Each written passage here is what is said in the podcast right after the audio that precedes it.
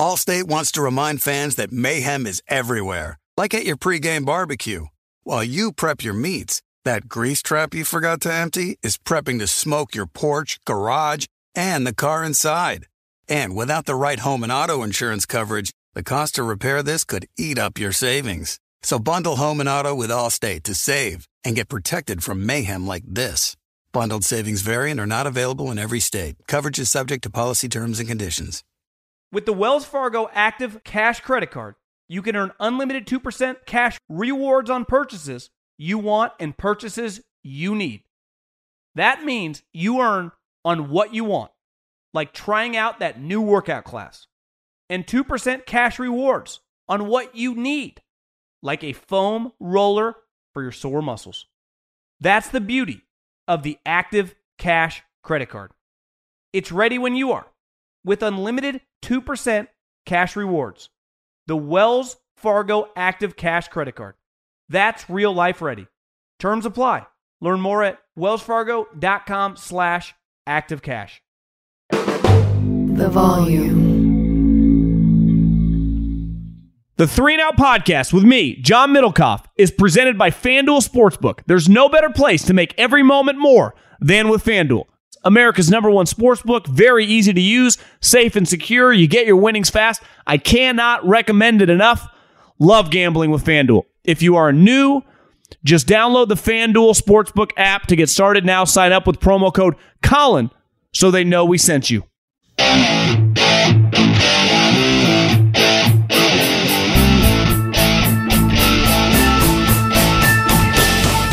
What is going on, everybody? John Middlekauff, Three and Out Podcast. How we doing? Beautiful Thursday night. Kinda, not really. If you're a football team fan, Commanders fan, or Bears fan, tough watch. But we watched it anyway.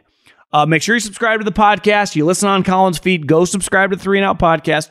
Middlekauff Mailbag comes out at the end of the podcast on Tuesday. Also comes out on uh, Sunday show. Little primer before the Sunday games. Uh, fire in those DMs at John Middlekauff is my Instagram. DMs wide open. Get your question answered here on the show. We'll we'll react to the Thursday night game. Uh, some other thoughts. Obviously, Eagles, Cowboys, Chiefs, Bills, Giants, uh, Ravens. Some other stuff going around the NFL. Davante Adams, you know, got the Popo coming after him. Also, my man Stuckey every Thursday picking four games. I, I like his picks this week. I think uh, I, I haven't gambled in a couple weeks because I lost so much money the first three weeks on college, the NFL, and then even when I went to Vegas. But I, you know, I think I'm going to get back on the horse this week. I think I'm going to get back on the horse with uh, with a couple picks. So let's roll. But before we dive into the game and some things that I saw and some other football thoughts, I want to tell you about my friends at Turtlebox. I love my friends at Turtlebox because Turtlebox is the loudest, most portable, and truly waterproof. Look at this thing. Looks fantastic. Sounds fantastic for those of you listening. Uh, most portable Bluetooth speaker on the market. It features ultra long battery life, so you'll never have to worry about music dying out. You know, barbecuing, tailgating, hanging with your boys, maybe playing some golf, doing whatever. All of a sudden, your music runs out. That sucks. You don't have to worry about that with Turtlebox because of the battery life. And even better, they're now offering pro and collegiate team color combinations where you can show off your team pride all season long. Commanders fans, you have a lot of pride in Dan Snyder and the Commanders. Go get yourself a turtle box and put that uh, that red and burgundy right on there. Go to turtleboxaudio.com. That's turtleboxaudio.com. Use the promo code John to get $20 off your first order as well as free shipping. That's promo code John, J O H N, for $20 off at turtleboxaudio.com. Go do it right now. Okay, where do we start? Uh, I, guess we'll get into the Commanders and Dan Snyder in a second. But first, like, I love the draft. I'm sure a lot of people in the NFL and fans of this podcast love the draft as well. College football is our second biggest sport. And I think one reason that the NFL draft is so big because so many people watch college football. So when there are huge, huge stars coming out, we've seen them play, right? When Tua was coming out, we had watched him play. Trevor Lawrence, Andrew Luck, but even the position players, right? We saw Ja'Marr Chase play at the highest level. All the Alabama wide receivers this year, Will Anderson, last year, Aidan Hutchinson. It's fun. When I was a kid, the NBA draft was really, really big because college basketball was massive. We saw Shaq play. We saw Grant Hill play. We saw Allen Iverson. That adds the intrigue. Now, not everyone is just some can't miss prospect, right? A couple years ago, Trevor Lawrence was the golden child. Then there were four other guys that we all argued about Zach Wilson, Trey Lance, who none of us really saw unless you went to YouTube. Now, granted, YouTube's pretty big, so a lot of you did. Justin Fields and Mac Jones.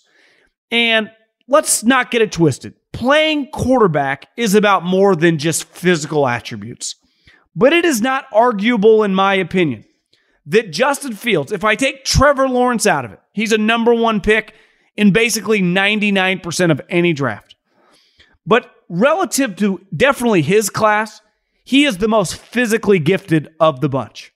As you saw tonight, he is lightning quick. As you saw tonight on the deep ball that he hit for the touchdown to Dante Pettis, former Niner bust, beautiful ball, big time arm. We know he's got a big time arm. He can really run. He's a very, very gifted, talented, a lot of great physical attributes. Now, playing quarterback is about more than that. Like I said, I think he's more the most physically gifted of the bunch. Mac Jones would be the worst. We can argue over Trey and Zach Wilson, but I think Justin Field has more physical characteristics. Now, that doesn't mean he's a better player.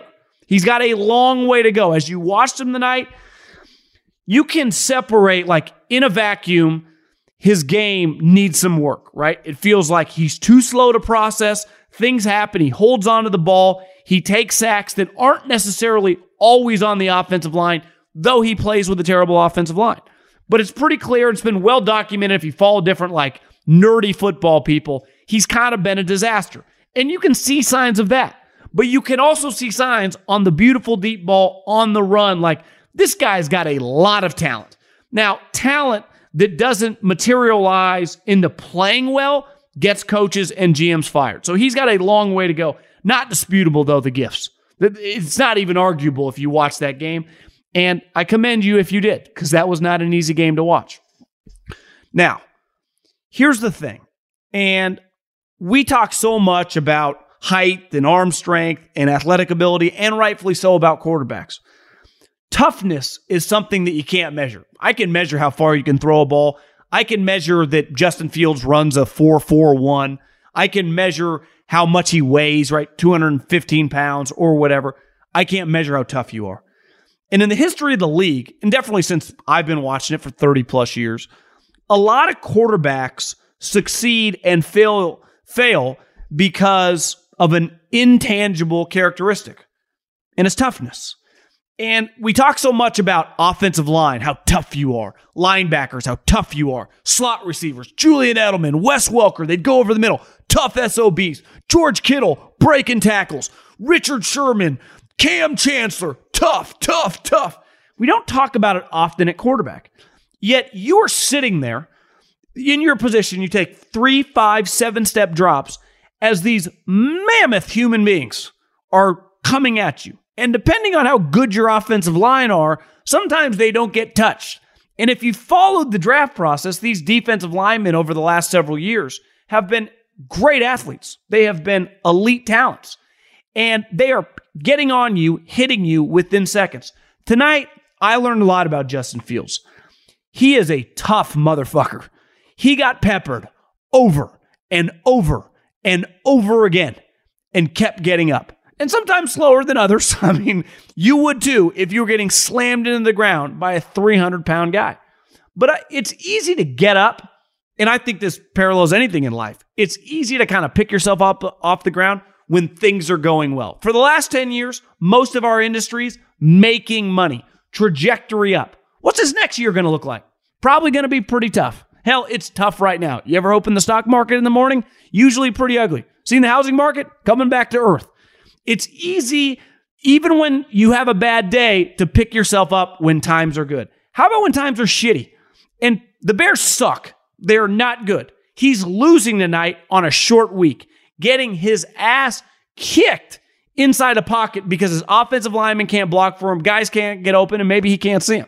But every single time he's on the ground, shakes himself off and gets up. And then at the end of the game, has an incredible run, makes a couple good throws, might have been PI. His wide receivers drop it.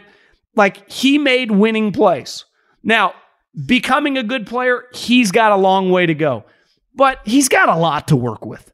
And he's a young player and he's truly physically gifted and he has the toughness. So I am not going to give up on him.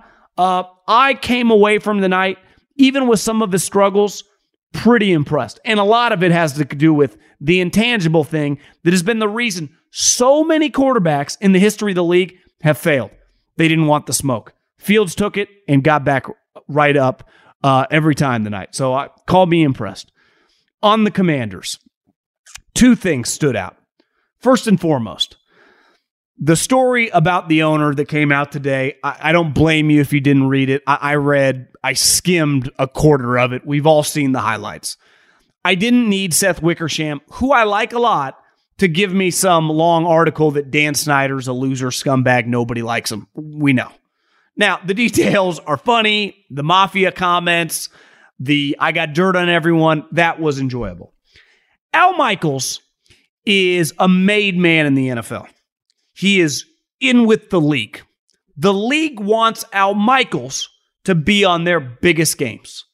If you are a play by play guy on the A team, Joe Buck, Al Michaels, uh, Jim Nantz, you are in quote unquote, as Dan Snyder would tell you, the mob. The league wants you in that position. Why? The league is a television product, it's how they make their money. Eyeballs on the games. So they want their best broadcasters basically running point, and that is Al Michaels, who's one of the most historic play by play guys ever, Joe Buck, who's kind of the modern day version of like all those guys, and Jim Nantz, who's been doing it forever. They place those guys there. If they didn't want them there, they would not be there. Now, Al, Nantz is obviously older than Joe, but Al's the elder statesman. I mean, he ain't that far away from 80. Al Michaels plays golf with probably the most powerful people in America. He hangs out with owners. So on the broadcast, when Al Michaels drops a, you know, it's of my opinion that the NFL would like Dan Snyder to sell the team. They don't want to have to vote him out. They would like him to sell the team. That's a pretty big red flag. Al Michaels isn't just saying that. Now you could say, John, he's old. He doesn't give a shit anymore. Maybe he doesn't care. Game's terrible. He's bored. He's just giving his opinion. I'm calling BS. I'm not saying they told him to say that. My point is, he knows that's the way they feel. Why? He's boys with Jerry. He's boys with Roger. He's boys with the Maras. Like these are his friends. They're obviously his business partners, but that's who he hangs out with. Those are the circles he runs with. Dan Snyder, I don't know how this whole thing's going to end because we have seen in the last several years, starting with Don, Donald Sterling, owner after owner after owner get forced out in weird, different ways. And once upon a time, even Donald Sterling, who was hated, absolutely despised, Mark Cuban said, You know, this is a slippery slope. Remember, Mark Cuban, never forget, wasn't that comfortable with them kicking him out for the Vivian, Viviano, Stiviano, whatever the hell her name was, the uh, silly rabbit, the video that came out or the the audio that came out because he's like you just never know where this is going. And since then we've seen a lot of different owners get kicked out. Most of them, I think we all agree, not well liked. And not exactly like Jerry Jones or Dr. Buss or Mark Cuban's getting booted. It's guys they wanted out anyway. But the Snyder thing's a little different because I don't ever see him tapping out. And are they willing to vote him out when some of these guys might be scared that he has some dirt on him? Remember, when the NFL launched an investigation into the commanders, do you know what happened? The Raiders lost their coach. Think about that. The NFL went after Dan Snyder and the internal workings of his business and Mark Davis had to fire his coach. That not, nothing happened with the Commanders. Gruden lost his job. So th- this thing to me is going if they're truly going to go in on it, which it feels like they're getting closer and closer. it's going to be explosive. Because the one thing any of us know the vengeful, crazy guy that just lives in their own world, in his own world, that guy's scary to begin with. When that guy's a billionaire and doesn't give a shit about anything, he's really scary because he does not care and he ain't worried about a damn thing. At least sometimes when you live in your own world, you know, if you have a job or whatever, you gotta gotta be careful about certain things. What does Dan Snyder care about? So I do believe, not necessarily that he has dirt on everybody, but that he wouldn't hesitate trying to take people down. You know, kind of like shotgun blast. It's not just one bullet, it kind of sprays, and he'll take down anyone he can. I, I think he would be the type guy that would be willing to do that. Now, on their football team, they are also like the Bears, god awful. That was a tough watch. The only thing that I really took away from that game is has any general manager pivoted better off a disastrous quarterback contract than Howie Roseman did getting rid of Carson Wentz? Let's face it. And, and Carson Wentz, like once upon a time, Justin Fields, though Carson was much better on the field. Now, he played on better teams, but when Carson was good, he was an MVP level player. That guy is long gone. I mean, that that visual, you know your visuals like in a movie when a dude's in the desert in like Vegas or making the drive from like LA to Vegas and it's just middle of nowhere and as the car goes, like the land gets smaller and smaller. Like that version of Carson Wentz is so far behind in the rearview mirror, it's stupid. He stinks. He is not a good football player. And how he wrote. and a lot of times when you drafted a guy high and then you paid him, you just kind of go down with the ship, right? You, you, the Titanic sinking, and you're like, you know what? This is my job. Some very small few kind of feel about how do I pivot. Look at Matt Ryan. They held on to Matt Ryan for years too long. And now he stinks, and now somehow the Colts have him. But Howie was able to get rid of him. He's already on a separate team from the team he traded him to and had a backup contingency plan who's obviously turned out to be a better player because Jalen Hurts right now is in a different universe than Carson Wentz. But Carson Wentz now, he was a little better last year, is just a complete disaster because you still view him like I'm talking about Justin Fields. The difference is Justin Fields is like 22 years old. Carson Wentz is like 30, you know, and on his fourth year of his second contract. Like this thing's a sinking ship. You can't play with this guy as your quarterback and expect to win. Not possible. The Commanders are a god awful team. And I don't think they're going anywhere. Uh, obviously, Ron Rivera probably get fired at the end of the year. Owner is just going to be fighting wars left and right. Uh, the Bears got issues. They have a long way to go. But at, at least they are way more stable in a weird way than the Commanders. You, you, could argue the Commanders right now, when you factor in the owner and you factor in an inevitability of the, of the coach losing his job, who knows? By the time you listen to it, maybe gets fired on Friday, maybe lasts the whole season, maybe gets fired in the mid, fired in the middle of the year. It's inevitable. Who's taking this job? Remember when Ron took the job, he had just been fired by Tepper you look at his resume, he actually doesn't win that much. So, you know, is, Ron Rivera's never getting another job. If Snyder somehow just keeps owning the team, if at the end of the year they fire Ron Rivera, they're kind of stuck with Carson and this albatross contract, and they just traded multiple third round picks for him. What are they doing? Like, where are they going? Now, who knows? Maybe they suck enough to have the number one overall pick, but they won't because, hell, they're already, whatever, what are they, two and four? I mean, they're going to end up with five, six wins. They, they are not going to be drafting in the top five. This is going to be the most undesirable job, not just in the NFL, but of like all the major colleges, right? Nebraska, Wisconsin, like those type jobs are way more intriguing than this thing. This thing, it's why I'm telling you, keep an eye on Lane Kiffin. I think Lane Kiffin, the brand, Dan Snyder, one Lincoln coach, that's my prediction. Way too early prediction. October 13th, Lane Kiffin, Washington Commanders next year. Football season is underway, so now is the perfect time to download FanDuel, America's number one sportsbook. Because right now, new customers get a no sweat first bet up to $1,000. That's free bets back if your first bet doesn't win. Just sign up using the promo code Colin. FanDuel has all your favorite bets from money line to point spreads to player props. You can combine your bets for a chance at a bigger payout with a same game parlay. The app is safe, secure, and super easy to use. Get paid your winnings fast.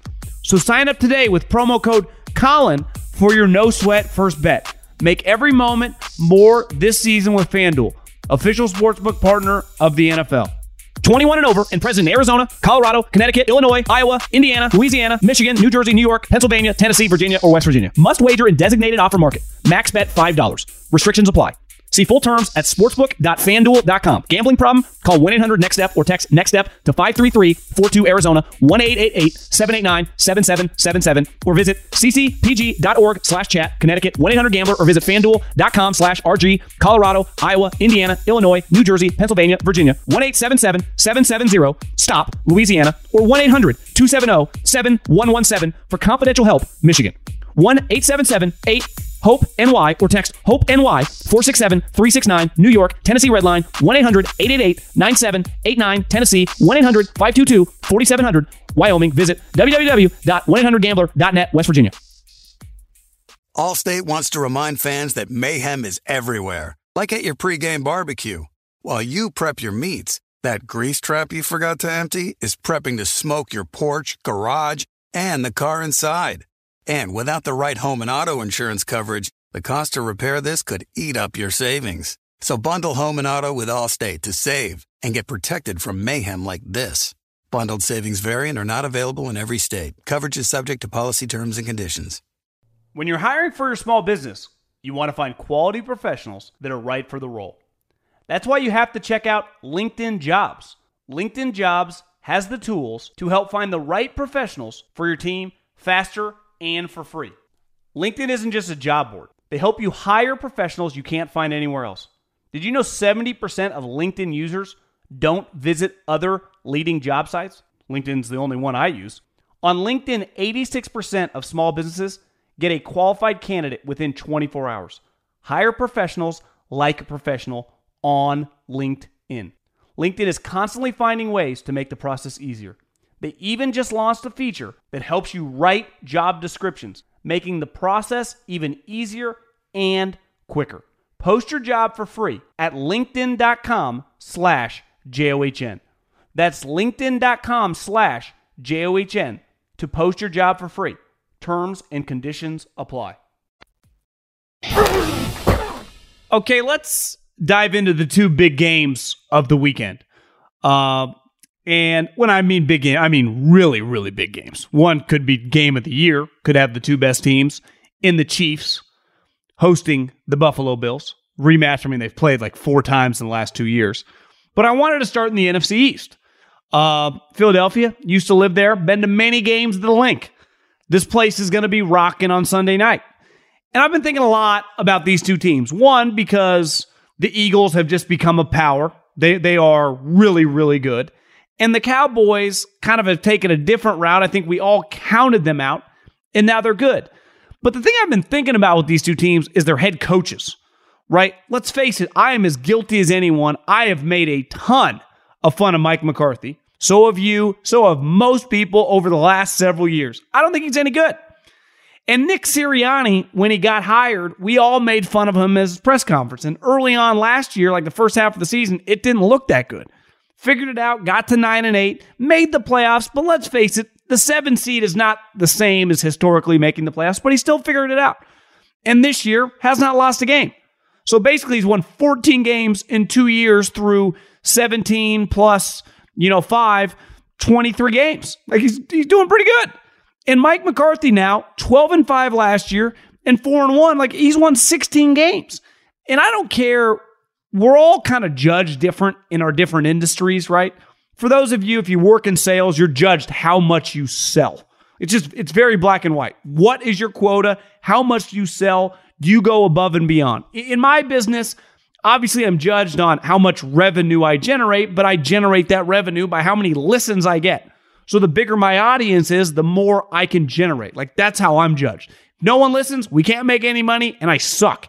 If you sell cars and you don't sell any cars, you ain't gonna last long, right? If you're a surgeon and you're doing you you in knee surgeries, my dad once tore his ACL and MCL. You know, he he didn't ever need another surgery there. Well, if you screwing up surgeries, like you're probably not very good and you're not going to keep your job for long. In football, as a head coach, you are judged on one thing and one thing only: relationships, your scheme, how you talk to the press, whether you're skinny or fat. No one gives a shit if you win. It's the only way you're judged wins and losses. And while I'm not necessarily, I haven't pivoted on Mike McCarthy, still not a huge believer, I can't really dispute that these last two years, he has been very successful. And he's done it different ways, right? He's done it with Dak Prescott. He's doing it with Cooper Rush. Now, you can push back if you hate the Cowboys and you go, it's all Dan Quinn. Their defense has been really good this year. Last year, they had one of the best offenses in the league. Now, you could say, John, he's not even the offensive play caller. True. But ultimately, he's the head coach. And when you're the head coach, when you're the lead dog, when you're the CEO, you get the praise and you get the blame. So I, I got to give the guy some credit. And Nick Sirianni, hell, last year he gave up the play calling. And this year, like their team is dramatically better. Now, Howie Roseman plays a role in it. They have an excellent roster. They have an excellent team. They're good at the line of scrimmage on offense and defensive lines, but it can't really be disputed. Nick Sirianni, 5 and 0, 9 and 8, 14 wins in 17 games last year and 5 games this year. And right now he's 5 and 0 and he would be the 1 seed. He wins this game, it's pretty clear they're probably headed toward a 13 or 14 win season. And sometimes when you give a press conference like Jim Tomsula, and once upon a time he farted in a press conference, every single time he spoke, it was easy to make fun of him. And the main reason it was is because we watched his team and they stunk. They were terrible, right? So Nick Sirianni, I think he's much better behind a mic, but it shows you how pointless that exercise was to make a big deal of it. And McCarthy, like we all kind of think he's the village idiot, and we all think Aaron Rodgers called him a meathead, and I'm still not quite sure what he's doing. He's the guy leading the charge. Like I, I saw Jason Garrett lead the charge at different points in time of his career, couldn't win eight games. So you got to give these two head coaches a lot of credit. Obviously, these two teams have a lot of talent. I think the Eagles have more talent. I like the Eagles in this game, but the Cowboys defensively are really, really good.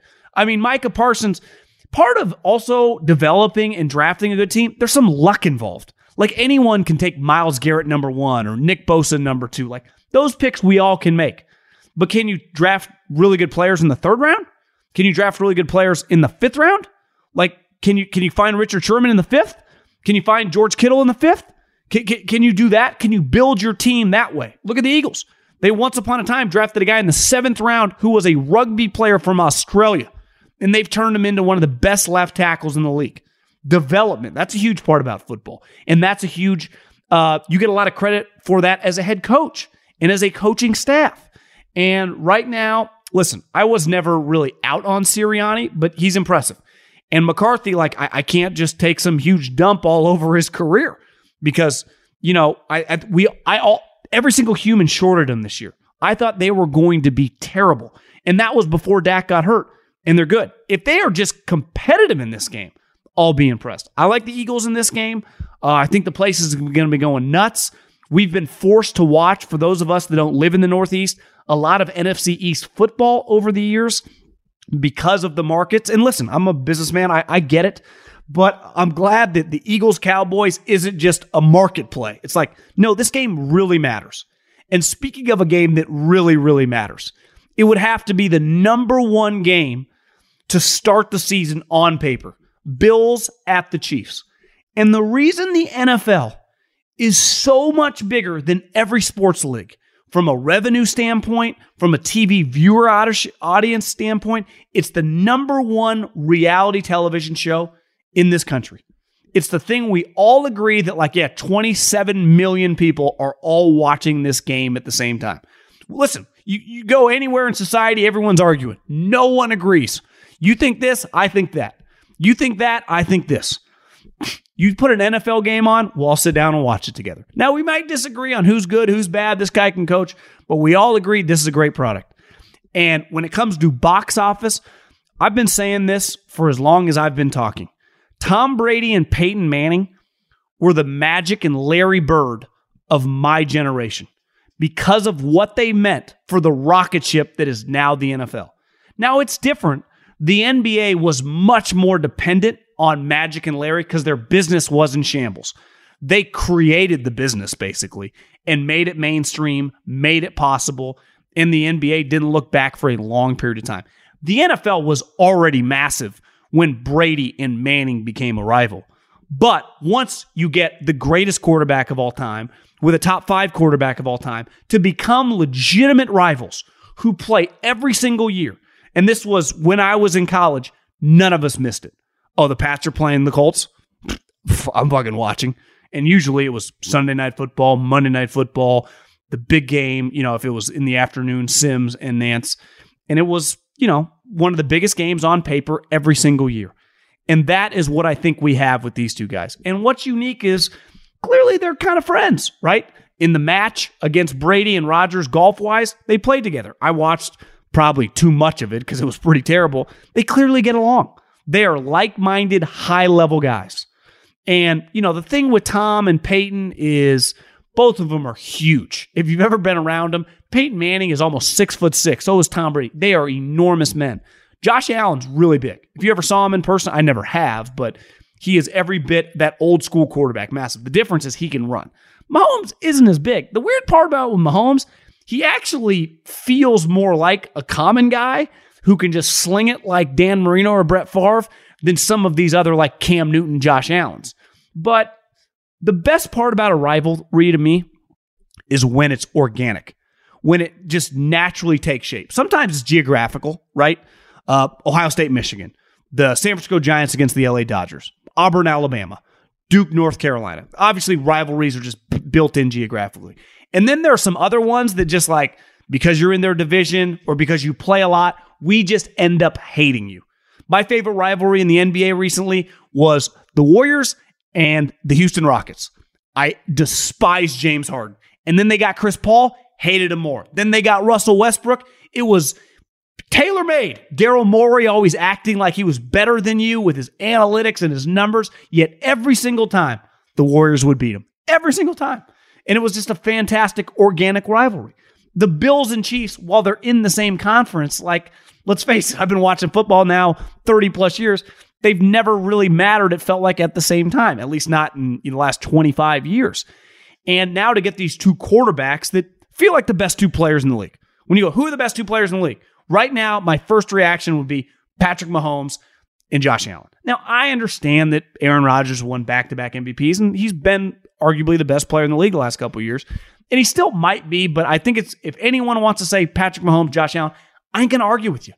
And then when you factor in Andy Reid's to go down as one of the greatest quarterbacks of all time, his one of his disciples, Sean McDermott, is now running the Bills. They already had kind of a historic moment happen in the playoffs where Josh Allen throws for five touchdowns. They take the lead with 14, 13 seconds left. Somehow, the trio of three Hall of Famers, Mahomes, Kelce, and Hill, work the ball far enough in two plays to get Butker in position and have a walk-off field goal. Like part of building a rivalry when you're not like in a geographical setup is to have an important thing happen, especially in the playoffs. So I think we're off and running on this. I, from a gambling perspective, would take the Chiefs and the points just because they're at home. But all I know, have your popcorn ready, have a cocktail ready, have your pizza ordered. You don't want to miss a snap of this bad boy. Because as we saw for years with the Colts and the Patriots, you never know what could happen. And usually the regular season game is just a precursor to the playoffs. And what's cool about the football, uh, the NFL, is when both teams become powerhouses, the Chiefs and the Bills, as long as they stay good, as long as these two quarterbacks stay healthy, they're going to play each other every single year moving forward. Every single year, they're going to play each other. And then hopefully we get a second round in the playoffs. Because I think right now, I don't even know how this game's going to look. You could convince me the Bills win this game by 10. You could convince me the Chiefs win this game by a touchdown. But all I care about is we get this game in January. That's what the league wants. And this is kind of like, you know, the opening act. And luckily, it's Josh Mahomes. Just doesn't get any better. Can't wait. Um, I, I think, you know, the, the Chiefs, they're going through a pretty crazy stretch. Two weeks ago, it was Brady, kind of the rematch from the Super Bowl. Last week, Monday Night Football against a rival in the Raiders. Now they're playing the Bills, and the next week they're playing the 49ers. Like, if they're able to go three and one in that stretch, I think it's fair to say they're they could go 14 and 3. And if you tell me the Bills win this game, you convince me they go like 14 and 2. Now, at the end of the day, regardless what happens in this game on Sunday, you convince both these two teams are probably I think it's probably a little easier for the Bills to get to 14 wins. And the Chiefs, you know, sometimes they can kind of pick their spots. Maybe they're cool with just getting to 12 and 13 and they're cool, you know, not getting the number 1 overall seed, but now you know, not having the, the second seed doesn't give you the buy in the first round. It is a little bit more important. So you could say big picture, it's very important from a from a buy standpoint because that's what these two teams are playing for. It's weird. Obviously, the Chiefs, the Chiefs are in this weird kind of place as an organization where it's Super Bowl or bust. Like that's really all Mahomes and Andy are playing for you know, the Bills, like, let's just get to a Super Bowl. Obviously, they've never won one. They have some historic losses early on in the 90s. Like, they, they got to get over the hump. The Chiefs already have. They've been back to another. Their entire goal, I would say them, obviously Tom Brady, maybe the Packers, like anything less than a Super Bowl appearance is a disappointment. I can't quite go that far with the Bills, but it does feel like with how talented their team is, how well Josh is playing, how explosive their offense is, how dynamic their defensive pass rush is.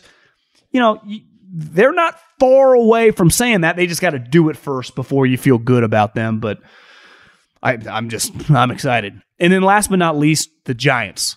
Uh, listen, Brian Daboll has been exceptional this year. If you would have told me at the beginning of the season that going into this game, the Giants would have a better record than the Ravens, I would have said, put down the crack pipe. Like, no chance. But they do and, and they've you know they've had some you know they beat the Commanders, right? They've uh, they beat the Bears, but you beat the Packers across the pond. Even if the Packers turn out to be a ten win team, like that's a good win especially when you're down 17 nothing and they got Aaron fucking Rodgers. So I to me, you can't take away that win. You can't go, well, the pack no, that is an impressive win. And we can play that game. Well, you know, the Dolphins uh, and uh, you know, this game, the Texans and the Cowboys were no, it, it's pretty clear when you get a good win and a bad win. Like last week, the Ravens against the Bengals, that's a good win. Anytime you beat a division rival and their quarterback is Joe Burrow, that's a good win. I don't care what it looks like. No different than last week on the road because I've seen a lot of people, and a lot of people are naturally going to do it. Well, the Packers aren't. No, that was a good win. And here's the other thing. I think, yeah, I'm not really buying the Giants, and I'm not necessarily. Then I looked at their schedule. I don't think they're going to win this game. I'm going to bet on the Ravens. So even if they're four and two, here are their next upcoming games: the Jags, Seattle, the Texans, and the Lions. And they still have two games against the Commanders. So it's not inconceivable that this team is around 500 you know, when all the dust settles at the end of the year. Even if they get swept by the Cowboys, swept by the Eagles, they still got to play, you know, the Vikings, the Colts. Like, if Brian Daboll wins nine games, you convince me he's coach of the year. I, I don't give a shit what other records of what other teams. Nine and eight with this roster, given how bad they've been, that that would be really impressive. And I do think there is some pressure in this game on the Ravens. You have Lamar Jackson, who's having an MVP type season. Like, you are the better team than the Giants. I get it's a road game, but anytime the Ravens, the Eagles, the Giants, the Commanders, they play each other, they all take the train. It's not, it's like commuting for me and you to go to work. So this is not your typical, like, let's get in the plane, let's fly two time zones. No. The, the Ravens got in a train, or hell, maybe the, they bus, and it's not a very, very hard commute. So I like the Ravens in this game, but I do believe, regardless, you convince me. You know, if you told me right now that the Giants lose this game by 25 points, I'm still not thinking different of the Giants. Like, you just look at their schedule, they are not going to go away. And then just some other stories. Really, on the Davante thing, like, his resume speaks for itself as a human being. But if you want to convince me, and a lot of people are like sarcastically making fun, like, there is something to be said. He is a spotless resume as a human for Fresno State and then for Green Bay. Beloved, high character guy. If you told me one day Devonte Adams won the man of the year, I'd be like, yeah, very believable. Then he goes to the Raiders. He's been winning his the majority of his career in college and then in the pros, and he's been winning big the last three years. Then he goes to the Raiders. He starts losing over and over again. Now, he chose this. He signed up for this. He told the Packers, "Trade me. I want to go play with my homie." And sometimes, you know, you don't want to always do business with your friends, and you don't always want to do business with the Raiders because in the internet age, they lose and they lose a lot. Now, you can convince me they're not the worst team in the league. Of course they're not. Like, you don't have to sell me on that. Like the Panthers are one and four, the Commanders are one and four, and the Raiders are one and four. Obviously, the Raiders are light years better than those two teams. But your record's your record. They're one and four. like, and their resume as a franchise, as Mark Davis has owned it, and really since the internet has been, you know, in our lives, they lose a lot. So, like Demonte, you did sign up for this. Now, to me, it's like fucking sue him, getting tossed. Give me a break. Like, pick yourself up and get up. Like, unfortunate incident, not that big a deal. But like everyone was making fun of the dude at the 49er game that charged the field and Bobby Wagner lit up and people like, I can't believe this guy's suing. Like, I can't. It's California. It's a like pro criminal, man. That, that guy's going to win. That guy's going to get money from Jed York and Stan Kroenke eh, or the NFL. I, I will be stunned if the if the protester in that 49er Monday night football game when Bobby Wagner lit him up doesn't win some money. It's it's California. He's going to be protected. Now, I don't I can't speak to the politics in Missouri, Kansas City. I you know, I, I think it's like you're really suing life threatening you didn't have life threatening diseases or injuries. Yeah, buddy, we know. We saw you fall. like just most of us when we get shoved, we just kind of dust ourselves off and pick ourselves up and get back up. Uh, so the, the whole situation is just it's classic Raiders. It, it's very very Raiders though. It's just there's it's unavoidable. Uh, the Washington article, like, yeah, we all know Dan Snyder's kind of a shithead. People don't like him. Like, wh- what am I supposed to learn? I like Seth Wickersham. I read his Patriot book. It's fantastic. I've DM'd with him over the years. He writes some fantastic pieces. And there were some explosive lines like, the NFL owners are like a mafia. Dan Snyder's got dirt. Like, yeah, it's I think this guy's a shithead. Nobody likes him. The league would love to get him out. Maybe Dan Snyder wants it to be known. If you guys vote vote me out, I'm going to take down a bunch of you. And I don't blame him.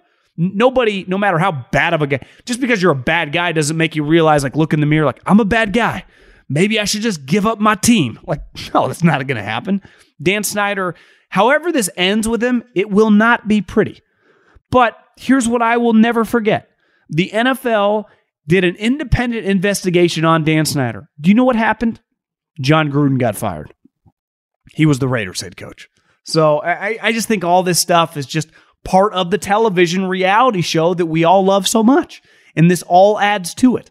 The other thing that kind of bothers me is, and I see this a lot with older people, they're like, the NFL is so much better when teams like Washington and the Raiders are dominating. Actually, it's not. you know, yeah, it was it was a big deal in the 80s when those two teams were winning Super Bowls, but I wasn't alive then. And then I got alive, and the Cowboys were good, the Packers were good, the Niners were good, uh, the Broncos were good, and the league was fine. And then the Raiders and the football team for 20 years were terrible, and the league has never been more popular. Washington, the majority of my life, has been completely irrelevant, and the NFL has never made more money. So whenever you hear someone go, the league's better, push back and go, no, it's actually not. That is not true. In baseball, it matters that the Yankees and Dodgers are good. In basketball, it matters when the big markets are good. The Lakers, the Bulls, the Celtics, the Knicks are terrible, right? If the Knicks were better, that would help out the, the NBA. The Jets and the Giants have been bad for seven, eight plus years. The NFL just signed a historic revenue deal with their TV partners. So it's like, no, actually, they're not dependent on independent markets. They're dependent on the product being interesting and good in quarterbacks. Mahomes plays for Kansas City. Brett Favre and Aaron Rodgers played in Green Bay. Like it, it's not market dependent. It's league dependent. And ultimately, Dan Snyder, whether he's in the league or out of the league, like I, I think it's a lot more drama, you know, in just in internet circles and like owners maybe complaining about it, but I don't think it actually impacts the sport. Um, Brady you know, has a chance to knock out the Steelers. It's pretty crazy. you know, the the Bucs are big favorites on the road against Pittsburgh. So now Pittsburgh back to back weeks, 14 point dogs last week. Now they're eight and a half point dogs. So, you know, 20 plus points in back to back games. It's one thing, it was a historic underdog last week against the Bills, and it clearly wasn't high enough. I think when you look at it in the totality of like back to back weeks, you're like 22 point underdogs. Like your team sucks. Your team is really, really bad.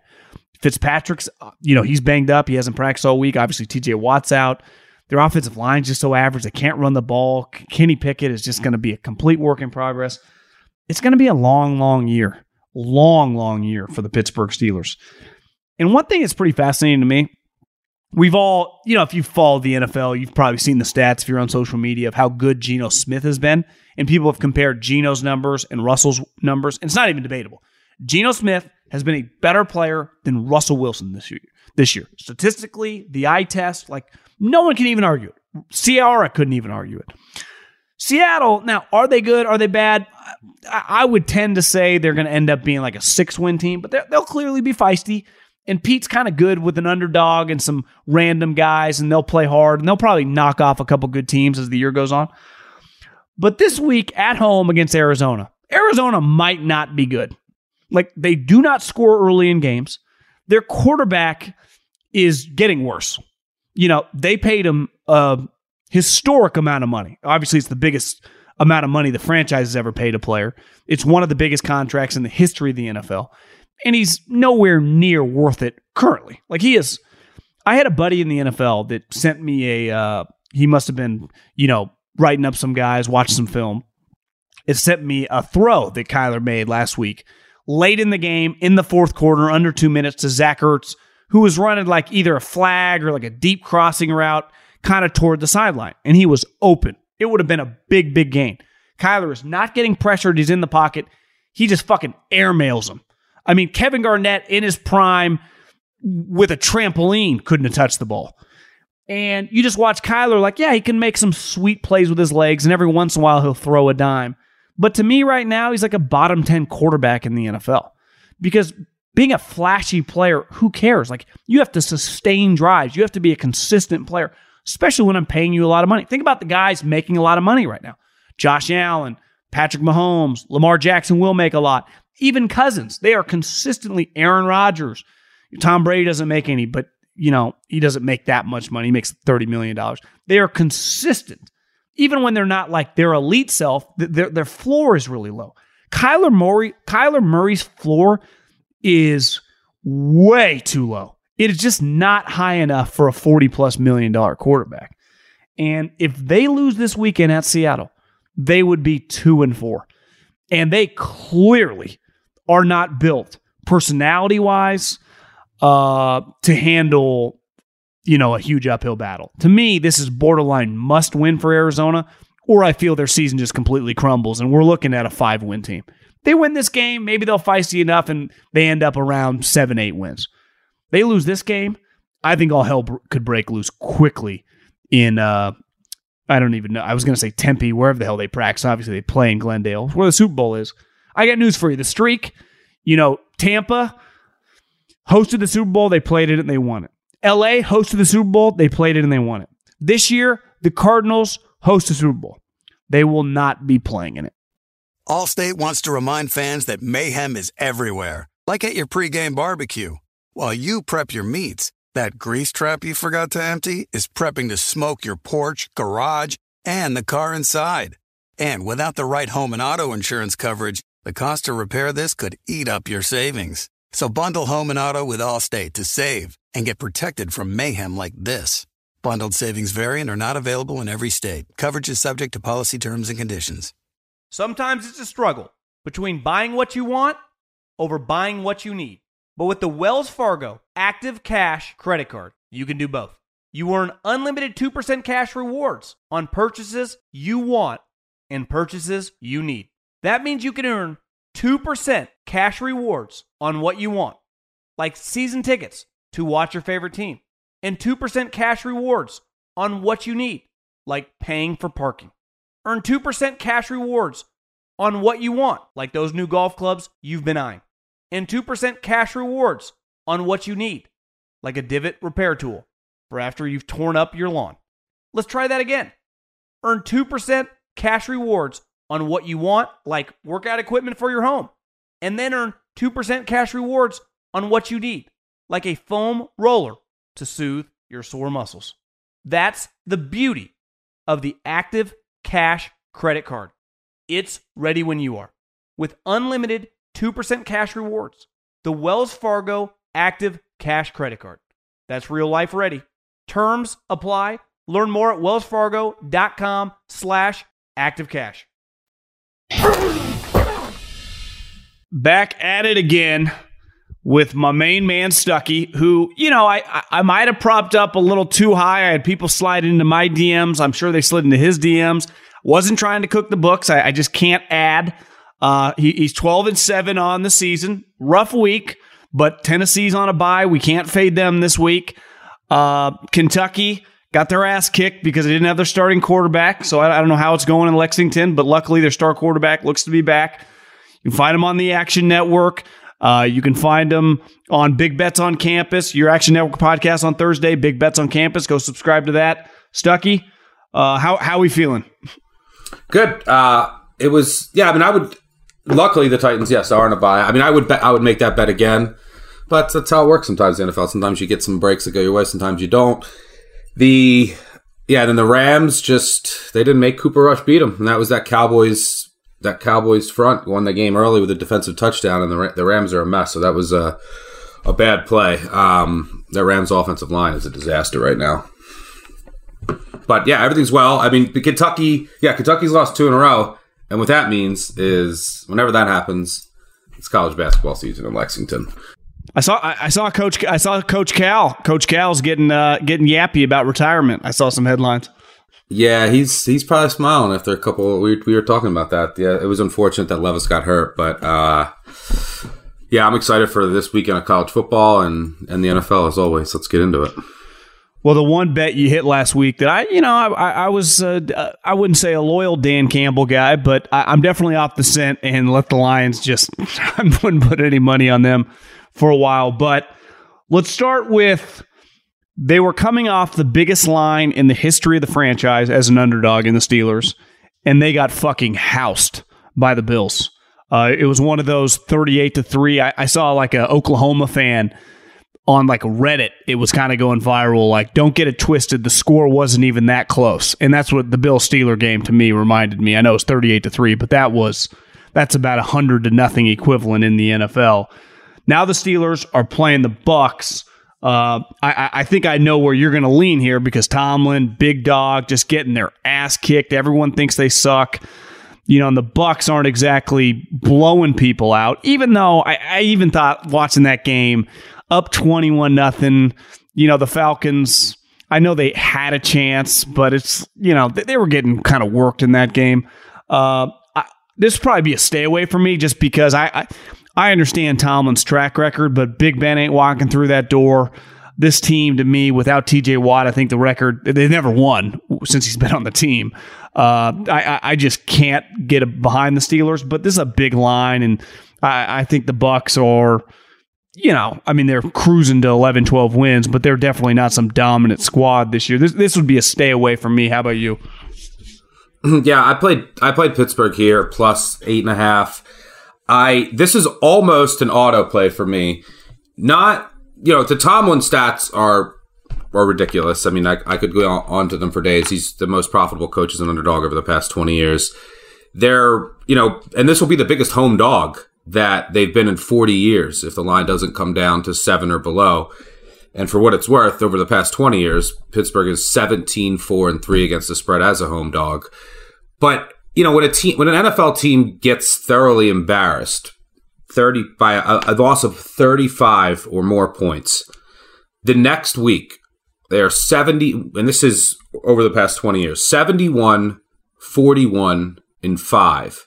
That's 63.5%. When they're catching, when they're an underdog of three or more points, if they're losing by 35 plus, this is the NFL market 47, 17, and 2 just 73%. So, you know, it is still a week to week market. I think you get a little line value. And then uh, these are professionals. You get embarrassed. They usually come out with your best effort, usually not as bad as you looked the week before. And then you have a guy like Tomlin at home. This, this is the season. I mean, I don't think they're going anywhere regardless, but they lose this game, they're done. You're done in the AFC. They're at home, just got roasted. I think, and if you look at the numbers, Kenny Pickett has been better than it's not the bar isn't high to clear, but been better than Mitch Trubisky and uh, maybe developing a little nice connection with George Pickens. But Yeah, the Bucs. So I just think this line's a little too high. It's the spot. It's the rah rah Tomlin spot, and then it's you know an NFL team off of getting blown out by thirty five plus. You don't see it a ton.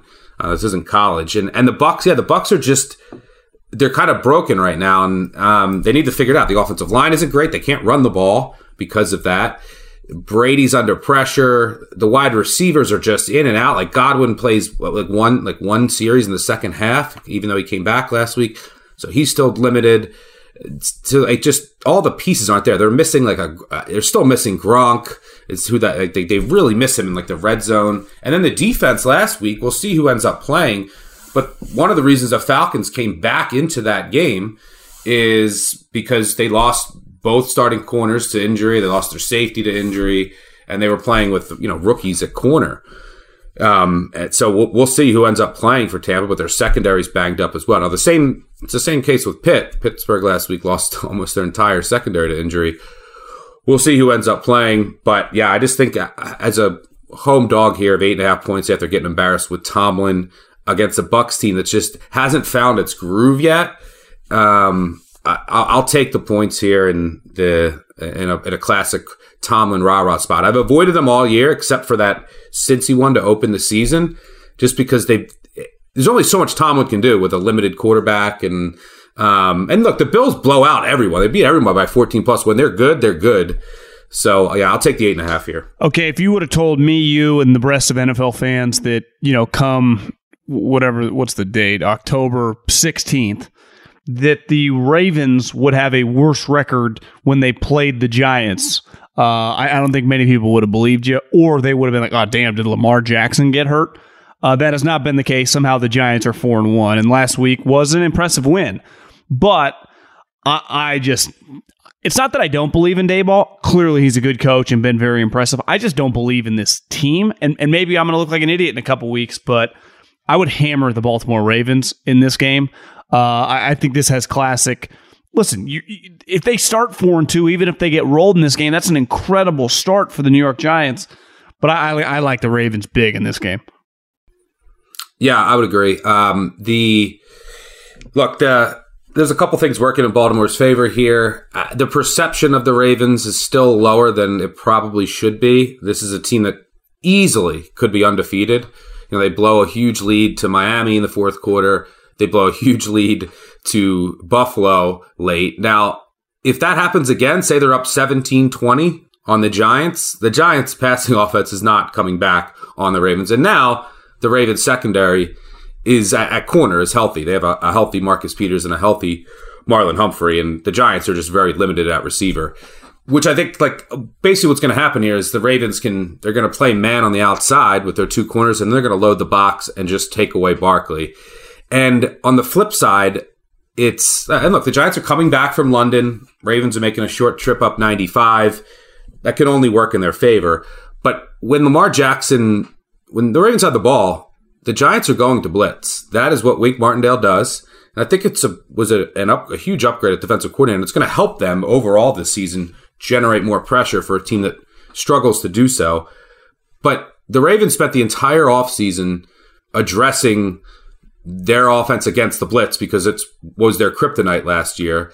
Wink Martindale saw that front and center, and he also never never deviates from blitzing. Lamar Jackson has absolutely shredded the blitz this year. Seven touchdowns, one interception, the second highest quarterback rating against the blitz. I think the first is Geno Smith, uh, who's like leads the NFL in every passing category somehow. Um, so I think it's a, a good matchup on both sides. Obviously, a special teams advantage here, and you know Daniel Jones is just for, whatever reason has struggled more at home. He's nine and thirteen against the spread at home, and Lamar Jackson when he hits the highway, seventeen and nine against the spread on the road, about sixty six percent, covering by about a touchdown per game. Twelve and four as a dog or favorite of less than seven. So Lamar's been good in this spot. Daniel Jones has struggled in this spot, and I think it's a good matchup for the Ravens on both sides. Their offensive line also getting healthier. Ronnie Stanley came back last week, all pro left tackle. Instead of having a rookie in there, we have to give help to. Um, you know, he gave up zero pressures in all of his pass block snaps, so it was nice to see him back. So yeah, I think this is a spot to sell the Giants. I love what Daboll's doing, but you also have to look at the schedule too. They, I mean, the teams that they beat. La- la- last week was kind of an outlier win of of their wins. I, I would say. Yeah, that, it was more of impressive, but that, I think it's they were. I mean, they were down seventeen nothing, and uh, I think it spoke more to some of the problems on Green Bay's offense. But um, just overall, it's like you beat Carolina at home by three. You know, you beat you beat Tennessee by one.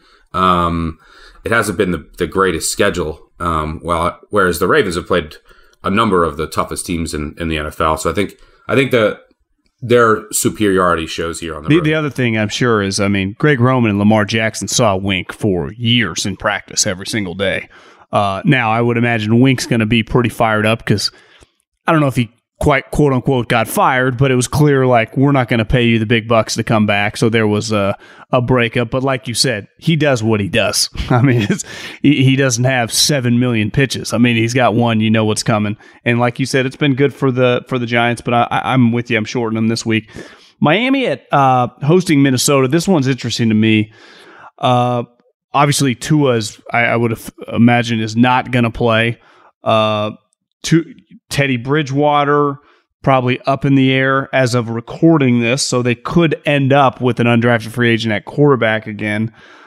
You know that that situation with Miami to me, I think has a chance. Obviously, when they're fully healthy, even I'm not the biggest Tua believer. They're going to be pretty feisty because they got explosive weapons on offense, and, and the coaches you know, I mean, he's a pretty dynamic, schematic guy. And ultimately, they just got those two guys are just so fucking fast. It doesn't really matter. Even if you don't have Bill Walsh scheming Waddle and Tyreek.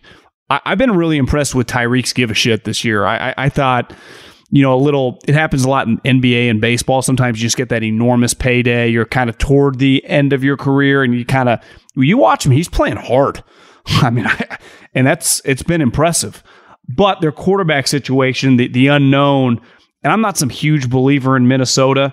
This would probably be a stay away from me. I, you know, I, I, I guess you just taking the, the, the home dog. I mean, is that is that the philosophy here, Stuckey? Yeah, I just think the market has overreacted to the quarterback situation. It's like if, if Miami was fully healthy, and you know, you, still, you still have to worry about Austin Jackson, their right tackle came off IR. We'll see if he plays. Terron Armstead, their left tackle, is dealing with a toe injury. We'll see if he plays. Xavier Howard, their corner, is going to play, which is big.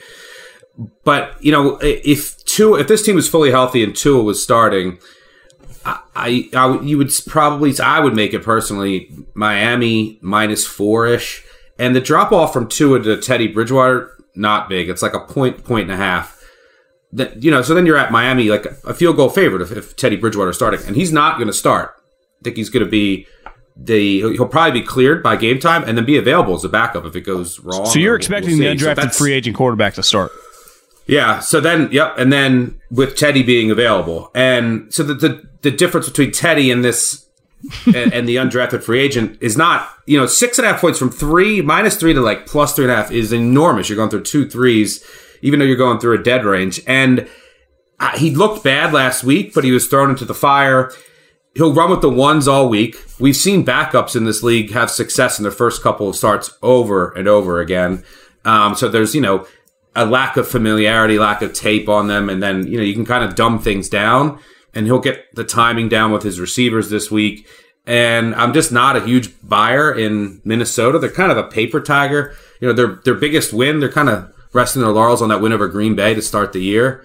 But we've seen how Green Bay has looked. Um, their other wins, it's like come back against the Lions at home, you know, hold on against the Bears at home. Their only result on the road is getting torched at Philadelphia. So, um, you know, the humidity, Florida, still September, October, usually a decent home field advantage down in Miami. Desperate team off a couple losses. I think McDaniel's work McDaniel working with Thompson and the ones all week can scheme up enough here to keep Miami close, and Minnesota tends to just like let teams hang around, and these games. Like their games well, are always, and, always Stuckey, never, never forget McDaniel with Kyle, when Jimmy got hurt years ago, they started messing with Nick Mullens kind of out of nowhere and early on kind of competed. And, and, no one had ever, you know, unless you're some diehard college football guy, you didn't really know who he was. Now, over time, he got exposed, but they won some games and definitely probably covered some spreads with a guy that no one knew who he was. And now, five years later, guy's still in the league. Yep. Yeah. I mean, this isn't a game I'm like, oh my God, I love it. It's my favorite bet of the year. But once it, once it's at, you know, now it's at three and a half Uh, I think that there's enough wiggle room here, uh, in what I think will still end up being a close game. Okay, uh, you know the, the NFC East right now has two four and one teams and obviously a five and zero team. And this game is massive. I mean, the Eagles hosting the Cowboys. Now it's probably not quite as big just because the star quarterback would be strong, but Dak's hurt. Uh, but the the Cowboys, I mean, last week was impressive. Their defense has been awesome. Uh, you know, I, I have shit on McCarthy as much as anyone, but you know he's twelve and five last year and he's four and one this year. Like ultimately, he's his team is winning some games. Does feel like they're kind of running into a buzzsaw here. I, I just I have a hard time twofold thinking one that offensive line, especially the young left tackle who got smoked once by Aaron Donald, which sometimes the Rams kind of manipulate it. Like when you have a shitty backup tackle, they'll put Donald out at defensive end. Well, the Eagles just have defensive ends. Like they have just edge pressure guys. So that, that matchup seems like a tough one. And also just the Cowboys aren't going to beat the Eagles with their quarterback throwing for 100 yards right? So it, it's it just feels like they're kind of running into a buzzsaw on this one. And ultimately, if you know if you're competing for the division, as long as you split like this, you're not supposed to win this game. Like you wouldn't even supposed to win it if you had Dak. If turns out the Eagles are this good, uh, five and a half seems you know for a team that might have one of the top two or three defenses in the league a little high, but fuck the Eagles look good. I mean, eh, early in games, sometimes they kind of they've been weird in the second half haven't they? I mean, they just ha- they've struggled to score for whatever reason. That that would give me a little pause, just because you can come back on them because they don't they don't really put you away. But I would have to lean the Eagles here, but I wouldn't feel great about it. Yeah, I like the Eagles here. I mean, my stance on Cooper Rush hasn't changed. Last week when I was on the Rams, I said this guy's not going to win a game um, on the road and by throwing the ball. You, if you make you get a lead on him and make him throw it and look, the Cowboys are their their offense is 25th in yards per drive, 25th in points per drive, 25th in EPA per play. This is not a good offense right now.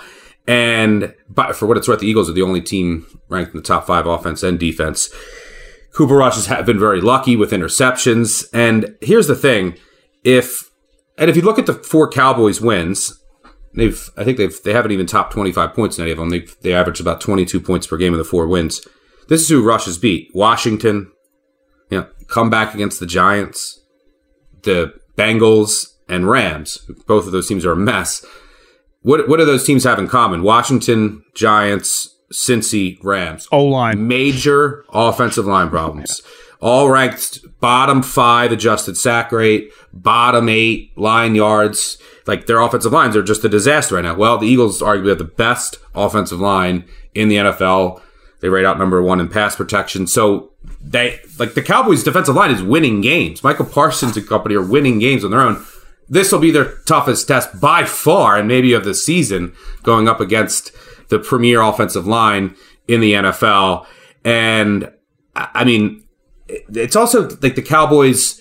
You have they they were in New York, short week, down back home you play Washington and you head out to the West Coast. Now you come all the way across the country. It's not been ideal travel, but basically what I think happens here is the Eagles' offensive line can protect Hurts. They'll be able to get their run game going a little bit, and they'll jump out to a lead.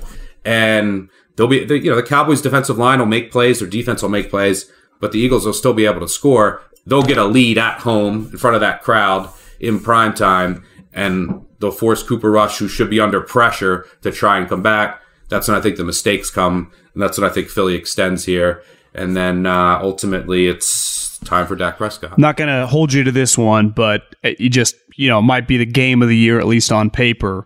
I saw it's the first time Mahomes has been you know a, a home underdog. It feels like that's just an auto bet. I, I, I wouldn't bet this game because it might just be the two best teams in the league, but it just feels like that the value in getting the Chiefs at home. Now I know it's a crazy stretch, right? You play the Bucs, which that was kind of their Super Bowl 2.0, getting back at Brady and Bowles. Then you have the Monday night game where you kind of sleepwalked, but you got woken back up. So you're coming off a short week. The Bills are coming off the blowout. But it just, to me, the, the value in taking the Chiefs at home, am, am I crazy? Yeah, I mean, I, I wouldn't fault you. I mean, Mahomes is 7 0 1 against the spread as an underdog in his career and hasn't lost in eight games. And this, yeah, this ends a streak of 41 games, 41 home games uh, of being a favorite, which is the longest streak for Mahomes is the longest streak in the Super Bowl era. And yeah, I mean the the one you know, I would the one area. Uh, this is why I pause a little bit. This is so similar to the spot last year when you know two years ago the Chiefs beat the Bills in the playoffs, and then the Bills came to Kansas City in the regular season and blew them out last year in a revenge spot from the playoffs. They they came out with their hair on fire, a great game plan. Well, then what happened later that year? They lost in the playoffs again. So like this is the same exact spot as last year. Um, so yeah, from and then you, you, mentioned a couple of the other situational factors that I do think favor Buffalo, but this game should be back and forth. Taking the three, I, I, I wouldn't fault you with Mahomes. Although you know the Buffalo has just been so impressive overall, and when they're good, they're good. They tend to just yeah. win with margin.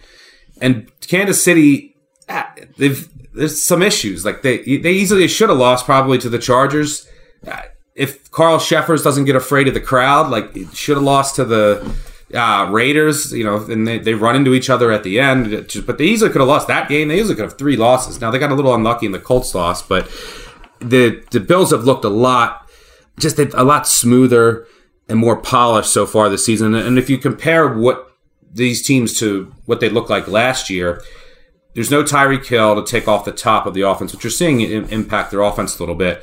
But the Bills also have injuries in the secondary. The difference might be that Buffalo front, which is, you know, you add Von Miller, some of their young guys are playing a lot better. They're getting pressure at an elite level without blitzing. And if you can do that against Mahomes, I mean, that's that you're you have a shot. Yeah. So um, their their defensive line and defensive front is in much better shape. So that could ultimately be the difference.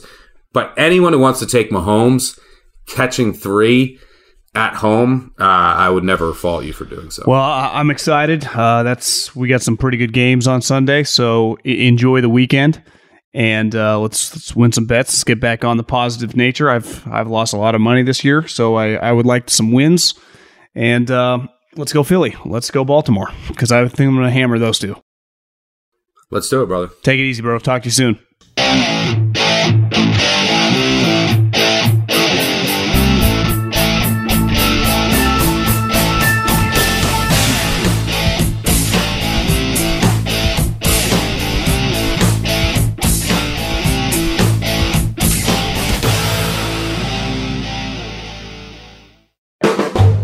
Volume. Allstate wants to remind fans that mayhem is everywhere, like at your pregame barbecue.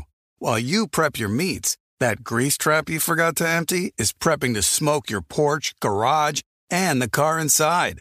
And without the right home and auto insurance coverage, the cost to repair this could eat up your savings. So bundle home and auto with Allstate to save and get protected from mayhem like this. Bundled savings variant are not available in every state. Coverage is subject to policy terms and conditions. I'm Diosa. And I'm Mala. We are the creators of Locatora Radio, a radiophonic novela, which is a fancy way of saying a, a podcast.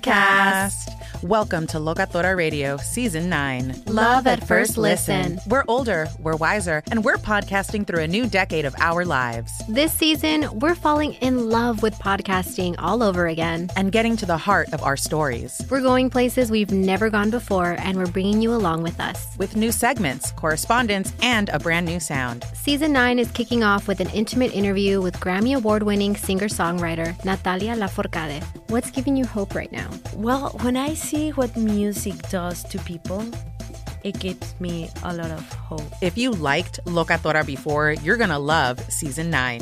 Subscribe to our show and you'll see why Locatora is your prima's favorite podcast. Listen to Locatora Radio as part of the My Cultura Podcast Network, available on the iHeartRadio app, Apple Podcasts, or wherever you get your podcasts.